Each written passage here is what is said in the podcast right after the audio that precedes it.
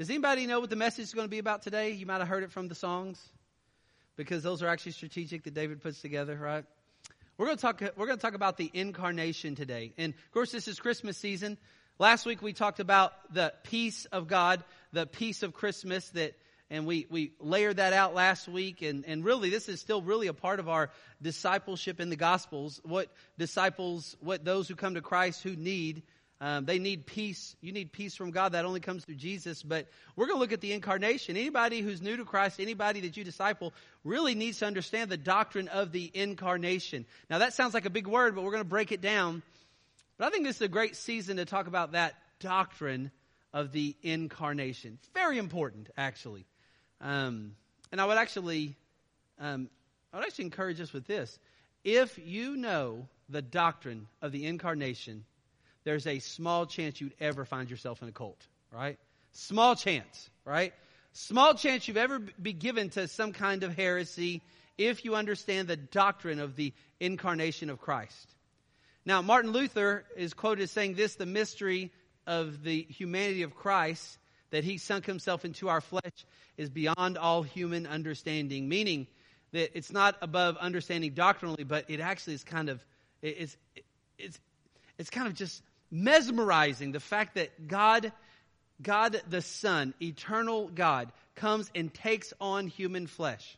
Now, before I kind of go in we talk more about this, this idea of doctrine, that word doctrine. Sometimes when people hear that D word doctrine, their first thought is like, oh, this is going to be boring like, you know, you know, this is just terrible. You, you said the D word, and this is just um, staunch, wooden kind of things. I would tell you, doctrine's a good thing. I can't tell how many Christians I've heard say, well, we focus too, you know, you focus too much on doctrine. No, doctrine's actually a good thing. You're not going to be able to turn to all these scriptures, but doctrine's not a curse word. It's a really good thing. I'm going to mention a couple scriptures. You probably don't have time, but the scriptures say in Ephesians 4.14, that we have to be, warns us not to be carried about by every wind of doctrine. By the way, the word doctrine means teaching, what you teach, what you believe. 1 Timothy 6 3 warns us about different doctrines. It says, if anyone teaches a different doctrine and does not agree with sound words, those of the Lord Jesus Christ, and with, um, and with a doctrine conforming to godliness. Even t- Timothy, even Paul mentions to Timothy that doctrine actually conforms your life to godliness. Titus, um, in, in, Titus 1 9, a, a pastor, an elder, must hold fast the faithful word in accordance with the teaching so that he may be able to exhort with sound doctrine and improve those who contradict it. Sound doctrine is needed even by pastors. Paul tells Titus in 2 7, in all things show yourself to be a model of good works in purity, with purity in doctrine. Titus is told to adorn the doctrine of God, our Savior, in everything. Doctrine's not a bad thing. Doctrine's a good thing. You know, um, I would encourage you, if you don't have a, any kind of systematic theology or any theology book that teaches on organize, organizing doctrine, do it. Um, you can go out into the bookstore today. Um, I'm sorry. We're supposed to call it Resource Center. And you can go out here and, um, and you can get uh, Wayne Grudem's Systematic Theology. In fact, if you're a man um, every second and fourth uh, Tuesday morning at 6 o'clock, we actually study systematic theology. If we'd love for you to jump in, we'll meet this coming Tuesday at 6 o'clock. Um, man, we'd love for you to come. So we, we study theology. We study doctrine. We're studying doctrine. Doctrine's an important thing. It's not a bad word. It's not a cuss word. It's not something boring. In fact, if a person has weak doctrine, then they'll have weak beliefs. And you have weak beliefs, then you're going to easily conform yourselves to the world. So those who have great doctrine usually have great walk in godliness. So that doctrine is not a bad thing. Let's look at the doctrine of the incarnation of Christ, right? The doctrine of the incarnation of Christ. Now, if we're going to be turning to many different texts, um, your, your fingers may or not be able to keep up with it. So let me just put you in one if you don't want to turn to a lot of different things because you probably won't have a lot of time. Just go to John 1 and J- John 1 14 will be the main text. I'll reference many other texts. You may not have time for this. But first, I want to paint the need for the incarnation. Why do we need the incarnation? We'll come to John 1:14. That's our main text. Why do we need the incarnation? Simply put, we need the doctrine of the incarnation. We needed this. We needed Jesus to come and take on human flesh. We needed this because first and foremost, Adam and Eve in the garden. in Genesis chapter 2 took of the tree of the knowledge of good and evil, and the very thing that God warned about in Genesis 2 happened. You will die. That's the very thing. And so death plunged upon all men. Romans 5.12 4, uh, 5.12 says, just as sin came into the world through one man, meaning Adam, and death through sin, so death spread to all men because all have sinned. We need the incarnation of Christ because Adam and Eve, specifically Adam, plunged us underneath the fall. And we need a way to get out. We need a way that our sins can be forgiven. We need a way that we can be restored back to God. As a result of his sin, we will all die. If you, if we do not believe in Jesus, we will die in our sins. So the incarnation is first needed because man is set to death. He'll die physically, he'll die spiritually, he'll die and suffer the wrath of God for all eternity. So we need the incarnation and um, and in a minute, we'll talk more about exactly what that word means, but we need it. There needs to be a remedy. Jesus is that remedy in his incarnation. Now, number two, there's the promise of the incarnation. As soon as Adam and Eve fell, right? Y'all remember Genesis 3.15? That's the first gospel promise. Where God says, I will put enmity between you and the woman, and between your offspring and her offspring. He says to Satan, uh, he says that he shall bruise your head and you shall bruise his heel. Um, and so there is a curse that's that's God pronounces, and basically the the the gist of the curse is there'll come a day when God will bring incarnation, will bring basically um, He will bring about the Savior who will make the death blow to Satan's head. Satan's everything that Satan did to influence the curse of the fall. Uh, that will be overcome by this one that will come into the world. It's the promise that God has made. It's the needed promise. So the incarnation is number one, it's needed because of the fall. Number two, it was promised immediately after the fall. Number three, it was prophesied all through the scriptures.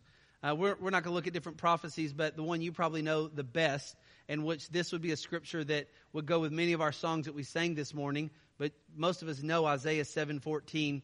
The Lord Himself will give you a sign: Behold, a virgin will bear a child and bear a son you shall call his name Emmanuel, which means God with us. So even the Old Testament prophesied. So there was a there was a need for this incarnation of Christ. There was a promise of the incarnation. There were prophecies of the incarnation. Now look at John 1:14. Here is what the actual incarnation is. John 1:14.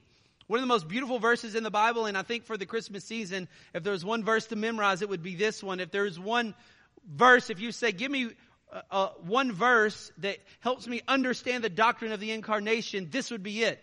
Although most of the time when you get what's called systematic doctrine, which is your systematizing, organizing doctrine, most of the time there's many scriptures you take in to do that. But if you wanted one scripture that you could say, help me understand this doctrine, you could go to John 1.14. Here's what John 1.14 says in your scriptures. The Word and the Word. Does anybody know who the Word is in this? Anybody know? Jesus. There you go. That's like Sunday school answer, isn't it? It's Jesus. He became flesh, dwelt among us, and we have seen his glory, glory as the only son from the Father, full of grace and truth. That's the, this is the perfect verse that encapsulates the understanding of what is the incarnation of Christ. In John 1.14, notice, it says, and the Word, speaking of Jesus, became flesh. Now there's a Latin word that we've already said incarnation. It comes from the word incarnatio, right? Incarnatio. And so let's break down that word incarnatio. In car, carnatio, carnatio means meat, right? In means in, into meat.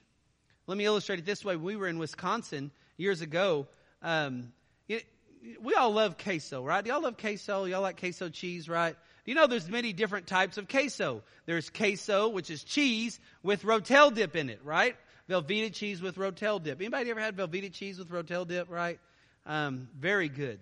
That's, and, and, I will tell you, before we moved to Wisconsin, that's the only kind of queso I knew. It was either Velveeta cheese with Rotel in it, or it was Velveeta cheese with meat in it, right? And if you had Velveeta cheese with meat in it, you would call that some, sometimes you would call that queso, you know, chili con queso or something of that nature. And when you had that, it was actually, what you're saying is there is, there is meat inside this cheese, right? It is an incarnated cheese, right? There's like meat is in right there, right? Now we're in Wisconsin. They did something really revolutionary, and we've got what Dan and Carol were in Wisconsin. This is something revolutionary. When we got to Wisconsin, they didn't use Velveeta cheese when they did queso or you know chili con carne or queso with meat. You know what they used? Cream cheese, right? How revolutionary this was. You take cream cheese and you melt it down, then you pour the meat inside of it, right? Have you ever done this? It, does anybody make their queso that way? No? Dan and Carol, do y'all make queso that way? Like the, the you use Velveeta when there's no other choice? Well, that's how they made it. Now, I will tell you, when you have queso, you can have just cheese alone, but that's really pagan queso, right? If you're going to have queso that is Christian queso, it needs to have incarnation. It needs to have carne in it. It needs to have meat in it. So when we say amen, and finally I got an amen. So when you say the incarnation of Christ, what we're saying is this. Eternal God, God the Son, takes on meat. He takes on flesh. He comes and lives in a human body. He comes and takes on a human nature, not just, not just the um, blood and, and not just the not just the muscles, but he takes on a complete human nature, lives a fully human life. In fact, lives such a human life that he qualifies to be our substitutionary representative. He qualifies to undo what the first Adam does. The Bible actually calls him the second Adam. So the first thing you understand when you look at John 1.14 is, and Jesus, the Word, became flesh. He incarnated. He uh, took on, put on the human nature. He took it on physically. He lived completely as a man. And in, as a man, taking on meat, right? Taking on flesh, taking on human nature, he was fully tempted just as Adam was, just as we are. He fully obeyed God so that he could fully sacrifice himself as our sin bearer. So the promise of the incarnation gets fulfilled in that, that first part of John 1.14. And the Word became flesh. He incarnated. That's what we mean. It means in meat, incarnation. If we know this doctrine, we will not be overcome by different heresies.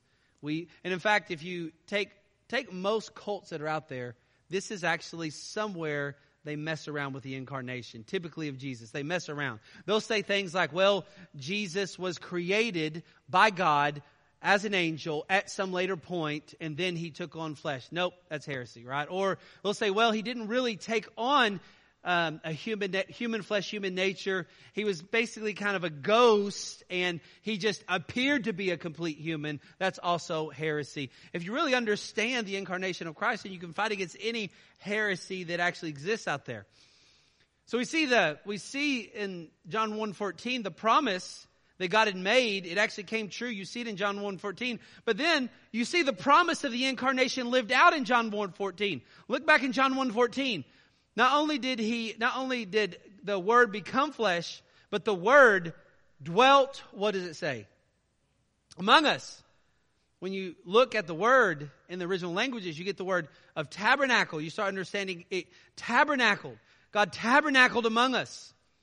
It points you back to the Old Testament where you start to see you start to see that Israel is led through the wilderness and there was a tabernacle. Remember when they set up camp, you would have each of the tribes would be on each side of the tabernacle in the middle, the tabernacle where the presence of God would communicate with them. And by the way, what's really interesting about the tabernacle, have you ever noticed, uh, like if you read Exodus 25 and 26, have you ever noticed that the outside materials of the tabernacle were very normal construction material, but on the inside, what was the material that was overlaid with everything on the inside? Anybody remember? Gold, right? Gold. You start to see gold. Just denoting the glory that was on inside of the temple, to point forward to the glory that would someday come, to point forward to the God dwelling among us, the glory of God that actually was going to live among us in the incarnation. You see John 1.14, and he dwelt among us, and we have seen his glory. Remember, John's pointing to the glory that was on the inside of the tabernacle, the glory that's on the inside of the temple. Glory is on the only uh, Son from the Father, full of grace and truth, right? This is the miracle of the incarnation um, that that not only is God among us, but we get to, He actually dwelled among us, so much so that we get to actually know what He's like. I'll illustrate it this way. A couple weeks ago when we were gone, we actually found a cabin and we put it, the, the place where we went was about a 30 to 40 minute from what's called the Creation Ark and the Creation Museum. How many of y'all been to this already? The Creation Ark Museum? Several of you. We just have not got a chance to go. But it was really interesting. The Ark was my favorite just for the fact of you could go inside and, and just get kind of a spatial feel. You could go and dwell inside, not like sleep there, although they did say that youth groups could come and sleep there overnight as kind of a youth trip. Wouldn't that be fun, right? Um, but you could, well, I remember we went to the ark, you saw this big, huge boat, right? And you're, it's the exact dimensions what Noah's ark was, and you could go inside of it. And they had, they had, they had all the models of how this could plausibly have been handled. And I remember once I got inside and began to experience it, it's almost as if when I look at the Genesis account now about the building of the ark and the flood, it's almost as if I had, I had something that I could kind of wrap my hands around. What had happened? I dwelt among the, the ark. I got to understand it. I got to see it. I got to feel it. I got to touch it. I got to get all the representation of it. What's awesome about the doctrine of the incarnation is it teaches us that God came and dwelt among us, right? He came among us. We know what He's like. Just like I could go now and I could got to see an ark and see what this ark was like. I, in the similar fashion now, we actually know what Jesus is like because he has revealed himself. He has dwelt among us. He has shown forth the glory, the glory of the inside of the tabernacle that just the priest got to see, the glory that only the high priest got to see once a year back in the Holy of Holies. We now get to see the inside of that glory shown in the face of Jesus Christ. God came and dwelt among us and he says specifically, and we have seen his glory, glory of the only Son from the Father, full of grace and truth. What a beautiful thing we've got. You know, people say all the time, well, if I, if it, you know, if I only had the physical presence of God, you know, from the pillar fire by night or the cloud by day or got to see the miracles, if I could just see God's glory right there, I think I'd follow and be more faithful to Him. That's not true. Actually, God's given us something so much greater. God, Jesus has come and incarnated and shown us the glory of God Himself. And He's given us the Holy Spirit that's here to identify, here to make known what the glory of God is in our life. I love Hebrews 1 3 that says, Jesus, who is the radiance of His glory and the exact representation of His nature. So, this doctrine of the incarnation, it's an important part of Christmas. It's an important part of our worship of Christmas. The glory of God shown in our life through Jesus coming and taking on human flesh, taking on human nature. Now, um, number six on my outline is this uh, I have the history of the doctrine of the incarnation, right? How did this come about historically? Well, officially, it, it kind of got defined at what's called the Chalcedonian Council in 450 AD, right? 450 AD, after the year of our Lord. And here's three main facts from that um, from, from, from that meeting at the Chalcedonian Council that they talked about when it came to the incarnation of Christ. It said Christ has two distinct natures fully human, fully deity, fully man, fully God. There is no mixture or intermingling of these two natures, but although he has two natures, he's one person. That, that was basically the result that came out of that, the doctrinal formation of this, so that we still have it today. And in fact, this is a test of orthodoxy. Christ has two natures, human and divine. They do not mix with each other, but yet they're together in one person. Now, this may seem like, okay, how does that do anything for us? Well, it does a lot of things for us. First off, um, what we call this oftentimes is the hypostatic union. Have you ever heard the word hypostatic union and thought, what is that? Right? I can remember one time I was meeting with someone. This is when I, early, early years of ministry, someone was visiting with me and they said, Hey, I'm thinking about joining uh, your church. And um, this is like in my really early days. I'm in youth pastor ministry and um, I'm still kind of learning theology. And the guy says, Well, do you believe, what do you believe about the hypostatic union? And I was like, man, hypostatic union. They hadn't taught me this yet in Bible college. Like, what is this word? And I said, what do you mean by that? He said, well, that God is fully divine nature, fully human nature together in one person. I was like, oh yeah, I believe that. He said, well, that's the hypostatic union. I was like, well, this is embarrassing. You're teaching me something. But that's what hypostatic means. It means person, right? It's hypostasis. It means person. So when we say Jesus, you'll hear this word, hypostatic person. It just means that, that 100% God nature, 100% man nature is in one person, the hypostatic union, God bringing these two things. It's a glorious actual doctrine the hypostatic union. It's one of the hardest doctrines to wrap its mind around. That's why we opened a quote earlier with Martin Luther of just how fantastical this is. How can two natures come together in one person? I don't know.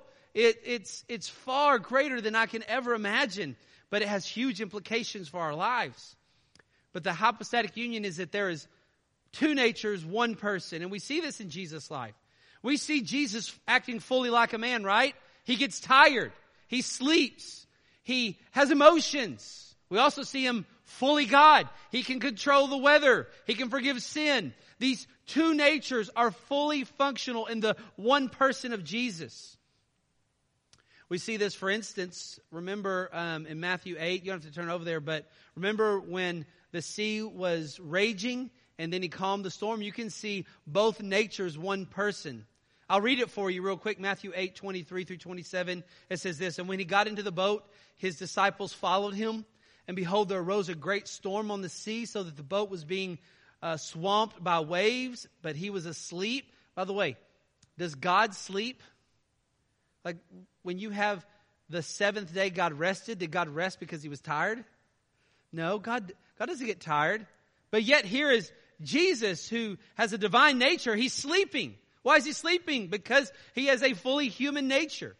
And he went and they awoke him saying, Save us, Lord, we are perishing. Good word, Lord. And then he said to them, Why are you so afraid, O you of little faith? Then he arose, he rebuked the wind and the sea, and there was a great calm. And the men marveled, saying, What sort of man is this that even the winds and sea obey him? It was really, they were like, Wait a minute, this guy's asleep. He, so he's a human nature, but wait a minute, he has a divine nature. He got up and he just said, That's enough. So there's two natures in one person. We call it the hypostasis, the hypostatic union. This is a glorious doctrinal truth for us and has huge implications for our life.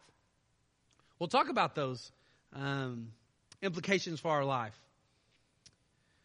So he added to himself, incarnation, he added human nature to himself, but make no mistake, he did not give up any of his divineness, right? That's some of the heresies that are out there that says, well, he didn't retain his divinity. If he took on human nature, then he had to give up some of his godness. No, he completely retained his godness and took on human nature in one person. Now, here's some, this, the truth of this hypostatic union has beautiful implications for our life. We'll tell you a couple of them, but here's some truths. Um, I already told you earlier that he was fully human. He did things that only humans do. For instance, he was born he had a genealogy. He had a name, Jesus. Um, uh, Yeshua, it means Yahweh saves. He experienced fatigue. He worked as a carpenter. He loved his family. Loved his mom. He went to parties. He was probably invited to a lot of parties since he could turn the water into wine, right? He worshiped. He obeyed the Father. He died, right? Very human things. As a human, he could fully be our representative. Where Adam failed in the garden, Jesus actually succeeded. I love the temptation. I love reading about the temptation of Jesus in such, like in Matthew 4, because if you look at how Jesus was tempted, he was tempted in a way that just like Adam was tempted, but yet he was completely successful.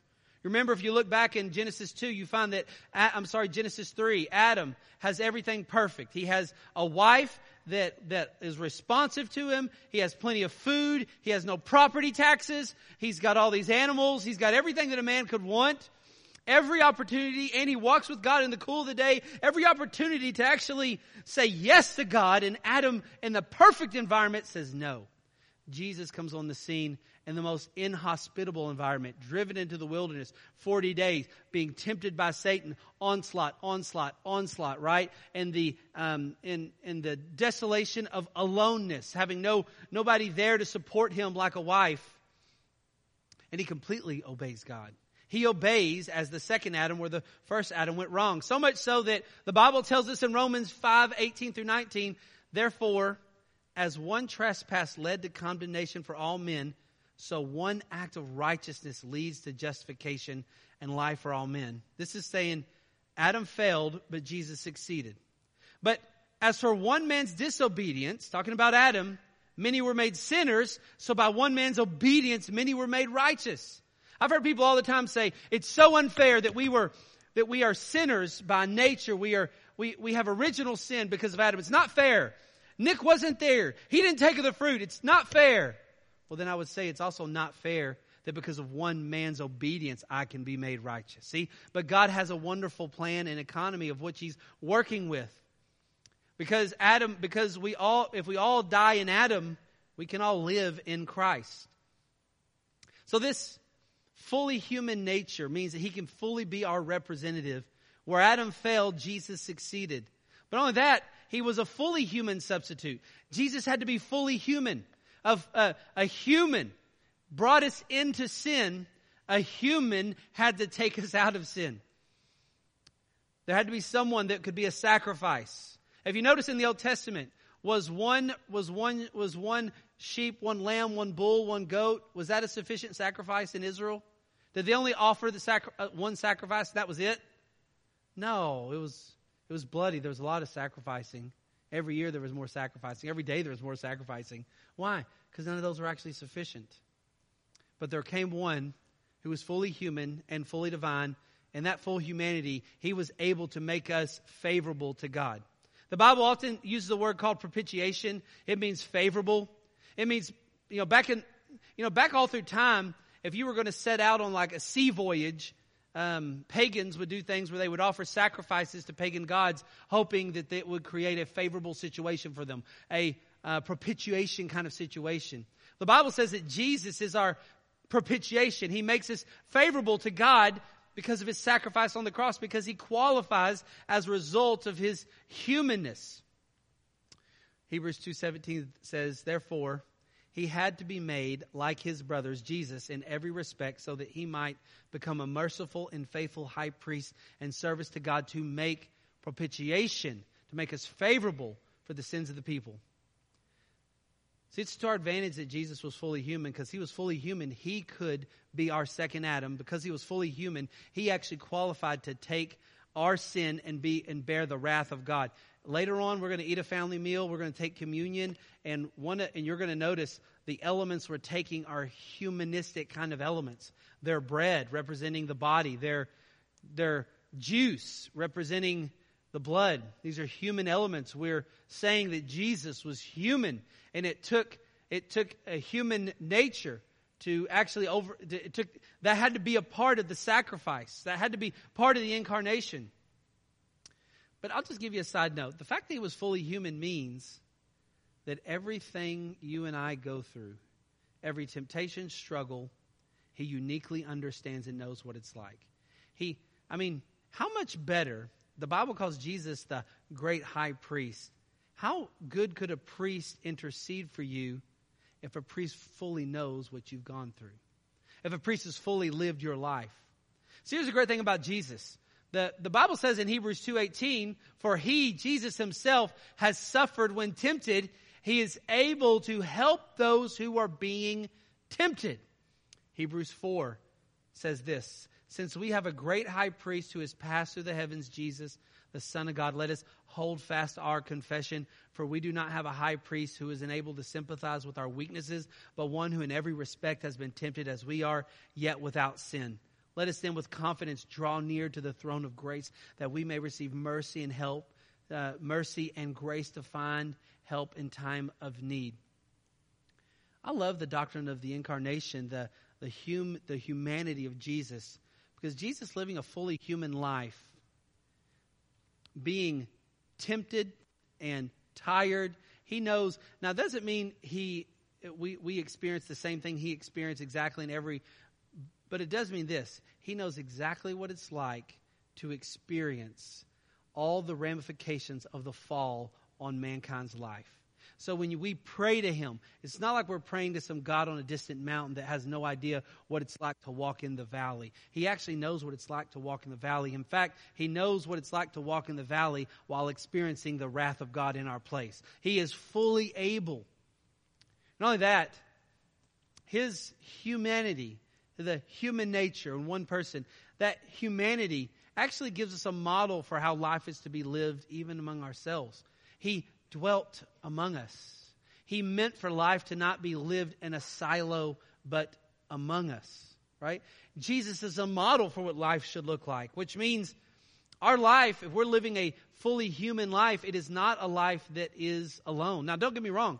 Jesus had times where he would retreat and spend time with just God alone. Don't get me wrong. There is time for that.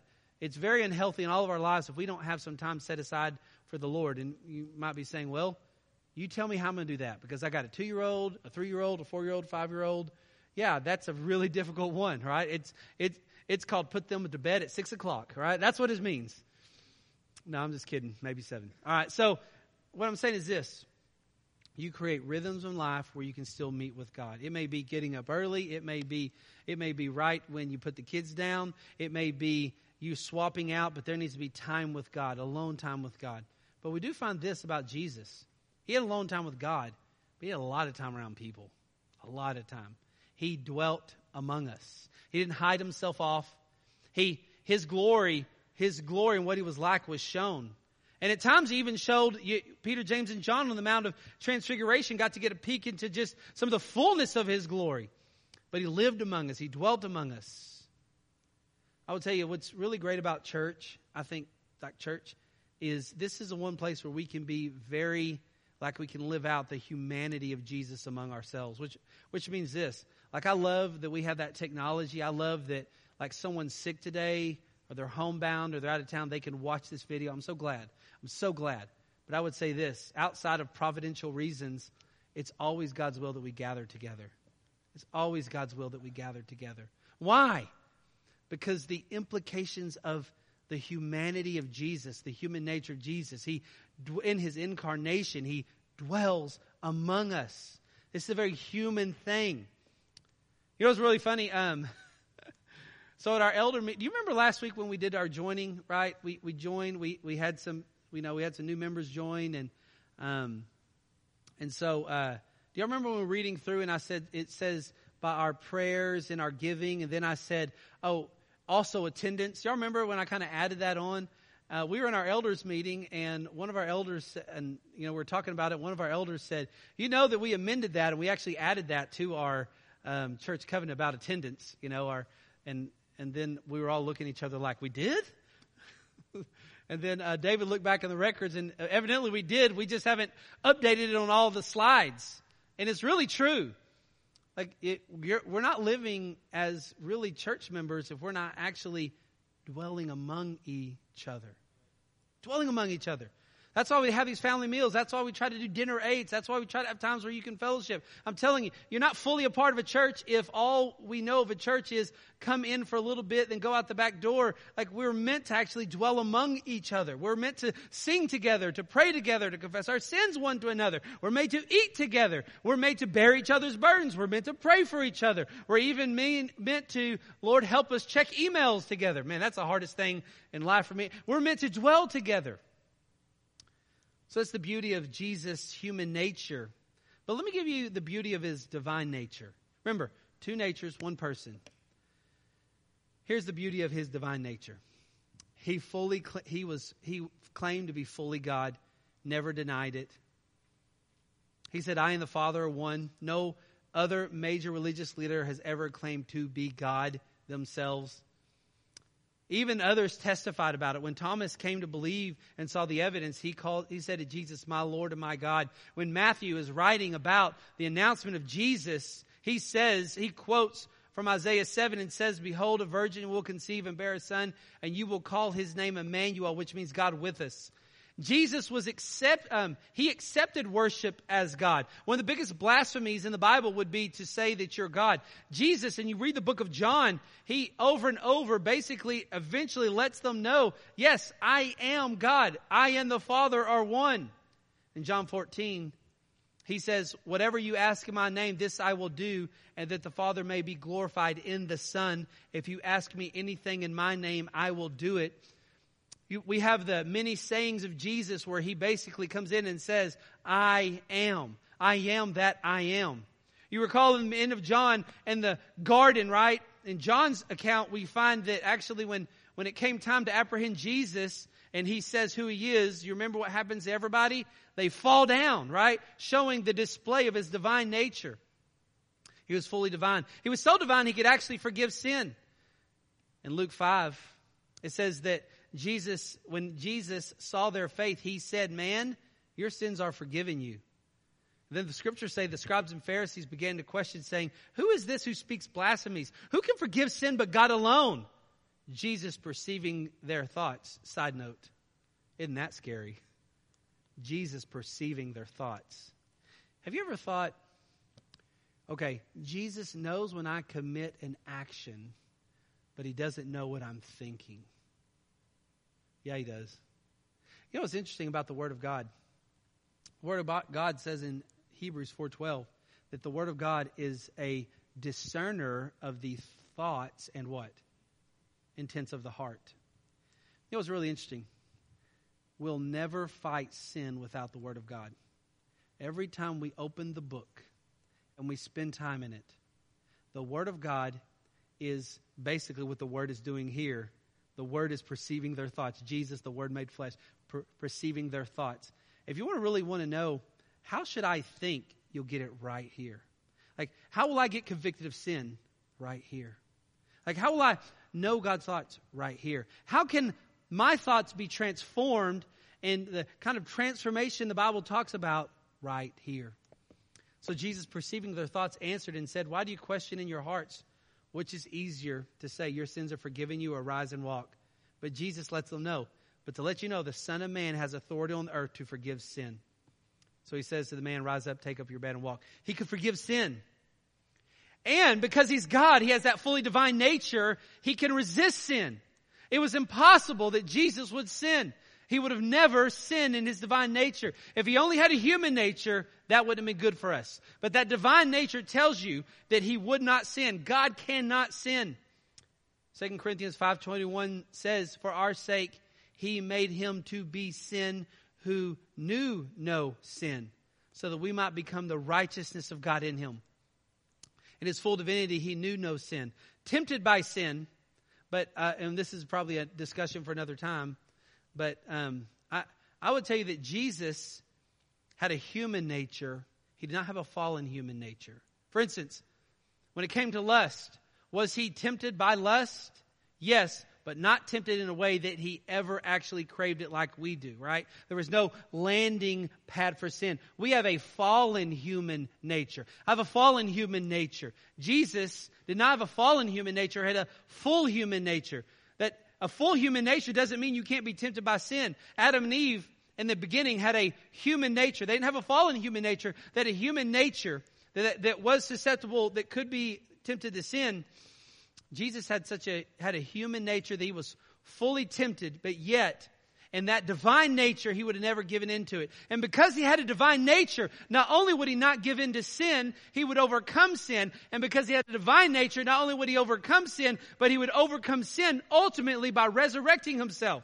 Jesus said in John 2:19, "Destroy this temple," referring to himself, and in 3 days, does anybody know what he says? I will raise this up. Only God could raise from the dead. If I died for your sins, I'd never come back from that one.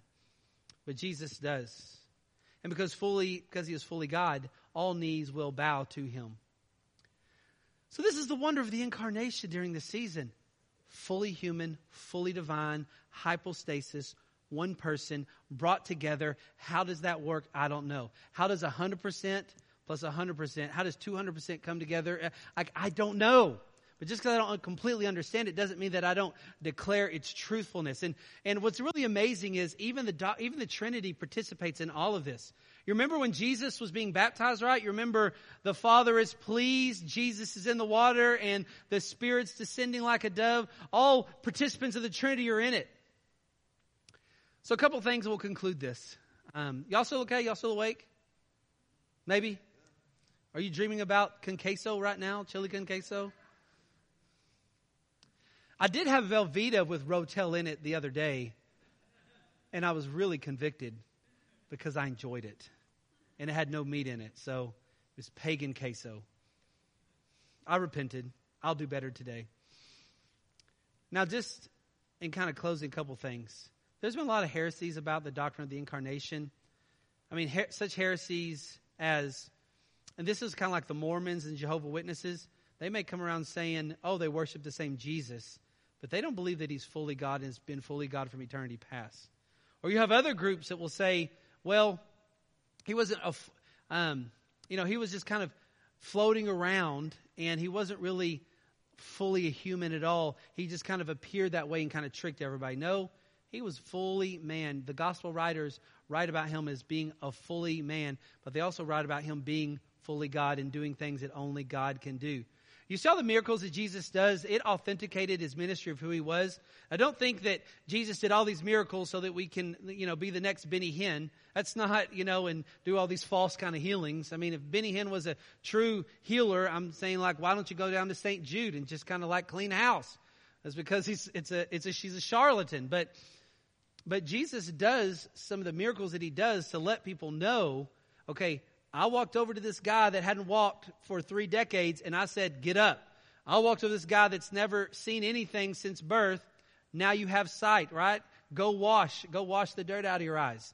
Like, why does Jesus do it? Why does he feed the multitudes in the 5,000? He does all these things to let them know only God could actually do these kind of things. Now, let me give you some concluding thoughts about this. Now you can do this. Look at Philippians chapter 2.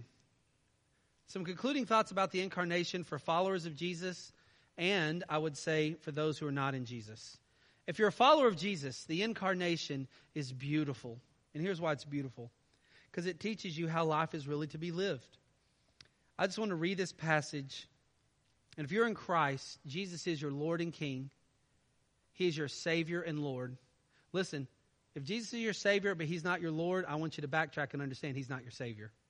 He, he has to be both, right? He's both, right? He's not just Savior and not Lord, He's Savior and Lord. Those go together. So Jesus is your Savior, He is your Lord, He is your King. The beauty of the incarnation puts it down in Philippians 2 and what our lives should look like. I just want to read it. Let the Word of God actually refocus our souls. Look in verse 3. Do nothing from selfish ambition or vainglory, but with humility of mind regard one another as more important than yourselves. If, if Jesus is fully human, fully divine in one person, and he is your Lord and King, then our life is to be lived in the way that he lived in the incarnation, which is this. Nothing was about his glory. It was, it was all about the all about fulfilling the Father's will and and and and serving us by going to the cross. Now, keep looking at this. Not merely looking out for your own personal interests, but the interests of others. Verse 5 Have this way of thinking in yourselves, which was also in Christ Jesus. How did Jesus think? He think verse 3 and 4. Nothing that Jesus did was for his own glory, but with humility, he regarded others more important than himself. Look what Jesus did in verse 6. Jesus, who, though existing in the form of God, he was God from eternity past, did not regard equality with God a thing to be grasped. Jesus didn't go like, I can't take on human flesh, human nature. I can't do it. I can't leave the grand sins of heaven. I can't do it. He didn't grasp onto it. Even at certain times, Martyn Lloyd-Jones, a pastor from the past, would has, has been quoted many times and just saying you can even see that certain times he didn't avail himself of all his divine rights and privileges as a part of his incarnation. He at times limited himself. Like when you read about Jesus not knowing the day nor the hour, that's showing in his incarnation he was limiting himself to the time of his return. But he empties himself. He doesn't count equality with God something to be grasped. He doesn't go after his rights which is completely opposite of the way we are live life now. You know most of the time when you talk to people and you get counsel from people, a lot of times everybody's telling us to get our rights, to get what's ours. We need to build up ourselves. That's the opposite of what the incarnation tells us. Jesus empties himself. He doesn't empty himself of his deity. He empties himself of the rights and privileges of the position he holds so that he can come and take on human nature and die the death that we deserve to die. Verse 7, he empties himself taking on the form of a slave and being made in likeness of men. And being found in appearance as a man, he humbles himself by coming obedient to the point of death, even death on the cross. For us, the humble life of Jesus that's about serving the glory of God in others is a model for how we live life. We do not live life to build up our self esteem. We do not live life for getting what's ours. We do not live life for what's best for me. The, our life is to be lived in such a manner it's about the glory of God and the good of others. Now, my last name is Brown. Did y'all know my last name was Brown? Were y'all aware of that? And I think UPS stole something from me years ago. They have this slogan, What can Brown do for you? I think they stole it from me. That's what God has called me to do. What can Brown do for you? Right? That's literally how our lives are to be lived. Nick Brown should live his life every day to the glory of God and for the good of others. And it's, Lord, what can Brown do for you? I know your last name may not be cool enough that it flows so well and easy. By the way, look at verse 9 and 10. You want to know why some of your joy and my joy is zapped in life? It's not that God hadn't done his part. Is that when we don't live the Christ like life of humility in verse 5 through 8, as a result of what the incarnation has brought into our life, we don't get to experience 9 and 10. It says this, therefore God has highly exalted him, Jesus, and bestowed on him a known name that's above every name. So the name of Jesus, every knee will bow of those in heaven and earth and under the earth. Verse 11, every tongue will confess that Jesus Christ is Lord to the glory of God the Father. God has called us to live this kind of a life, a humble life. It's about the glory of God and the good of others because this is what the incarnation actually does. This is the model of it. What's interesting, God says, if you exalt yourself, what does Jesus say will happen? He'll what? Humble you, right? But if you'll humble yourself, what will God do? Exalt. So you see here in the text where it says, because of Jesus' humility, right? God has exalted him, right? And given him a name that above every name, and every knee will bow to this name. Exaltation. You know, one of the biggest problems for those of us who are in Christ is we're not living that exalted life. Now, I'm not talking about making much of yourself. I'm talking about a life of joy and pleasure and enjoying Him. Because it could be that all of our life is being lived for our own glory. Now, the last is this that's for believers, the incarnation. What the incarnation shows you if you're not in Christ, if you're not in Christ, if you're not in Christ, is that you obviously need a Savior. Why would God leave the grandstands of glory and come and take on human flesh just so he could give you an example? No, it's because you need a Savior. Man's greatest need is not information, one writer said. Therefore, if that was true, God would just send an educator. Man's greatest need is not technology. If that's true, then God would have just sent a scientist. Man's greatest need is not money. If that's true, then God would have sent an economist. If God, if man's greatest need was pleasure, then God would have sent an entertainer. Our greatest need is forgiveness. Our greatest need is a savior. Now there's something floating around right now in this idea that, well, the reason people don't come to Christ is because they don't have enough evidence of who Jesus is. And sometimes that's true. There's some people, I find it a small percentage that they just want the evidence like Thomas, like the honest Thomas, or we call it doubting Thomas one. They just want the evidence to know, should I worship Jesus as Lord and King? Should I? But you know, a lot of people, the reason, that's not their reason. They may claim that's the reason. That's not their reason. Jesus is not their Savior. I'll tell you why. You know, and if you want to turn to it, you can, but I'm going to read it for you. Here's why people who are, if you're hearing my voice right now, online here, it doesn't matter, and you've never bowed the knee to Jesus, He is not your Savior. It's not because God has not given you enough evidence. There's so small percentages of people like that. Here's the real reason why.